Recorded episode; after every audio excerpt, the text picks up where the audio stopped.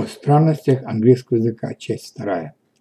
Благодаря притоку новых слов из французского и из латыни, часто трудно установить первоначальный источник конкретного слова, в английском появились такие слова, как crucified, fundament, funda, fundamental, definition, conclusion. Эти слова воспринимаются сегодня как вполне английские, но когда, но когда они были новыми, Многие образованные люди в XVI веке и позже считали их раздражающе претенциозными и навязчивыми. И именно так они бы оценили фразу «раздражающе претенциозный и навязчивый» irritatingly pretentious and intrusive. Подумайте о том, как французские педанты сегодня морщат носы, сталкиваясь с потоком проникновения в их язык английских слов. А еще были даже такие литераторы, которые предлагали заменить родными английскими словами высокопарные латинские заимствования, и сложно не сожалеть по поводу утраты некоторых из них. Вместо crucifies, fundamental definition и conclusion мы могли бы иметь crossed, ground road, say what э, and say. Однако язык склонен не делать то, что мы от него хотим. Жребий уже был брошен. Английский язык получил тысячи новых слов, которые стали конкурировать с английскими словами для обозначения одних и тех же вещей. В итоге у нас появились тройняшки, что позволяет нам выражать идею с различной степенью формальности. Возьмите, к примеру, слово «помогать» – «help». Это старое английское слово, родственное немецкому «helfen». «Add» – слово французского происхождения, «assist» а, – латинского. То же самое относится к слову «королевский» – «kingly». Это английское слово, родственное другим германским языкам. Royal – слово французского происхождения. Legal – латинского. Обратите внимание на то, как в этих словах усиливается значимость с каждым новым вариантом. Слово «кингли» звучит почти насмешливо. Регал такое же прямое, как Тарон, тогда как слово «роял» или «роял» находится где-то посередине, достойный, но не безопречный монарх. А еще есть двойняшки. Они менее драматичны, чем тройняшки, но тем не менее они забавные. Речь идет о таких англо-французских парах, как в случае со словом «начинать» – begin и commence, а также со словом «желать» – want, desire. Э, здесь особенно следует отметить кулинарные превращения. Мы убиваем корову, cow, или свинью, pig – это английские слова, чтобы получить говядину, beef, или свинину, pork – а это уже французские слова. Почему так происходит? Вероятно, в основном потому, что в завоеванной Норманами Англии англоговорящие рабочие работали на скотобойнях и обслуживали таким образом богатых франкоязычных и их застолья.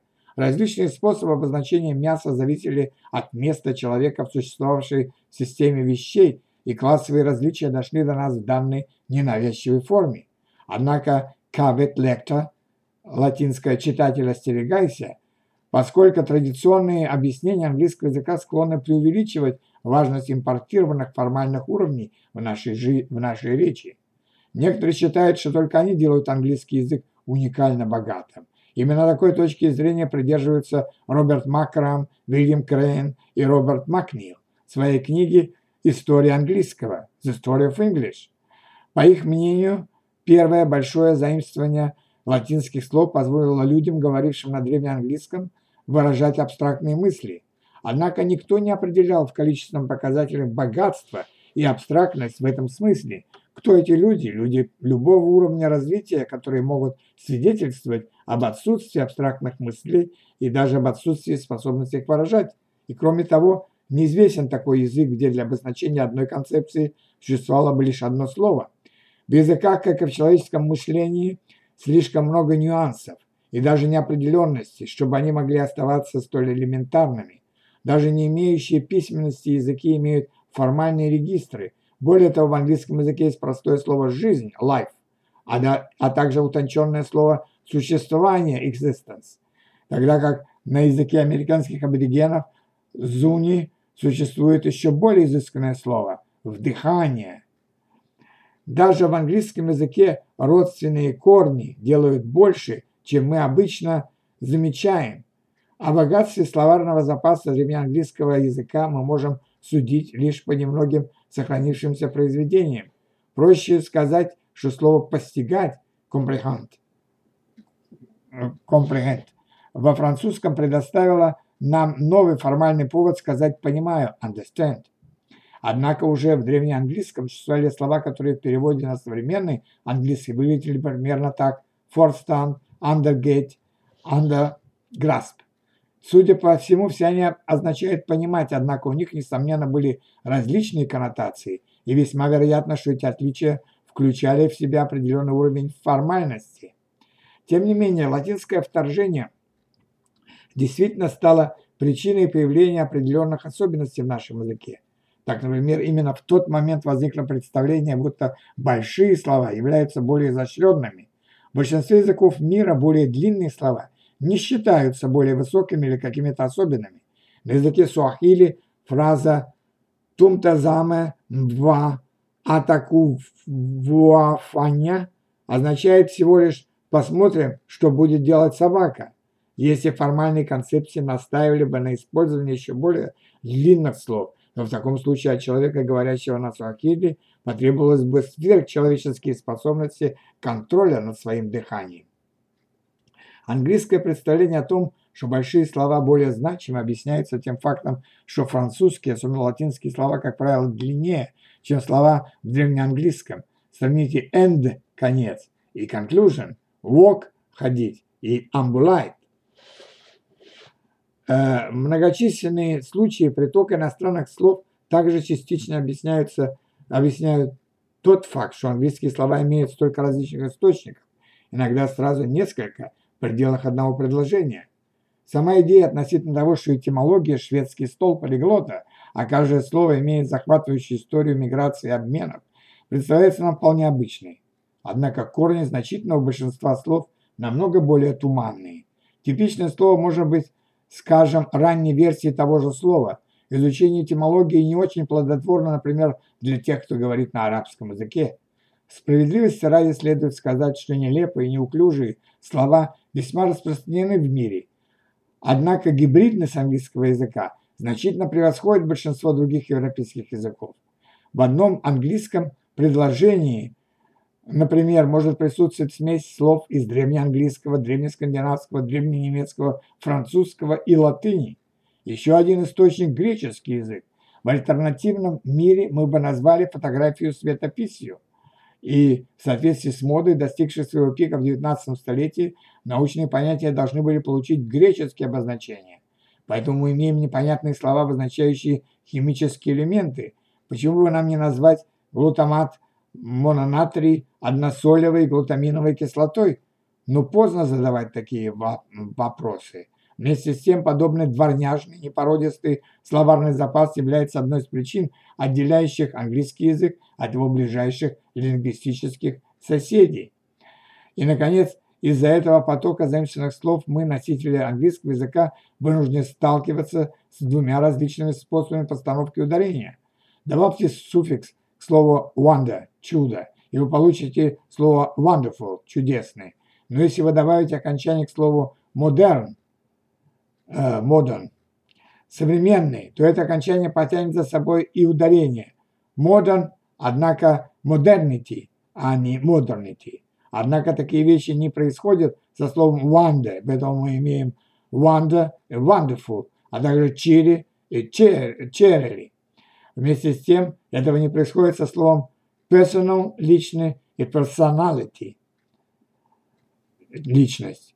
Так в чем различие? Не в том ли, что full и ли – германские окончания, тогда как идти пришло к нам из Франции. Французские и латинские окончания приближают к себе ударение tempest, tempestuous, тогда как германские окончания оставляют ударение в покое.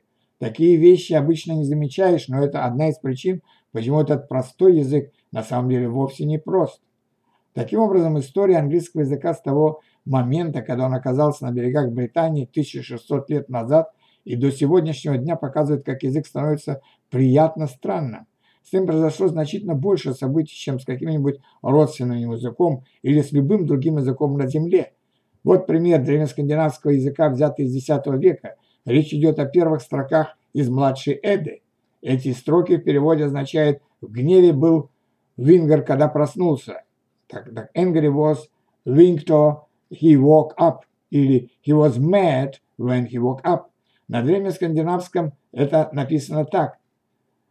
Врейсер was, was Winkelthor as Vaknedi. А вот как звучат эти строчки на современном исландском. Рейсер var tha Вингспор хан Вахнеди.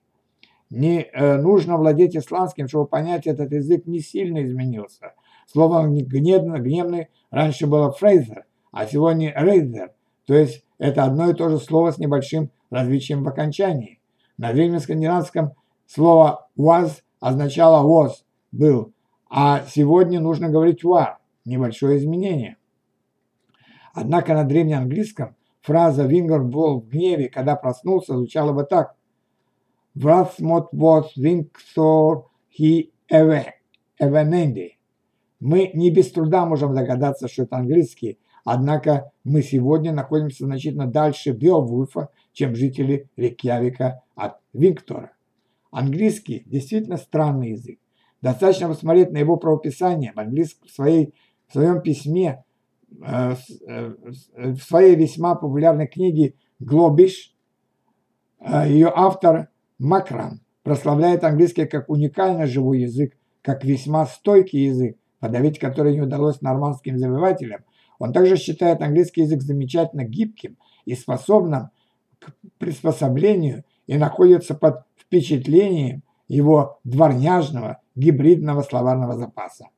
На самом деле Макаром просто следует э, давней традиции блистательных и мощных восхвалений своего языка.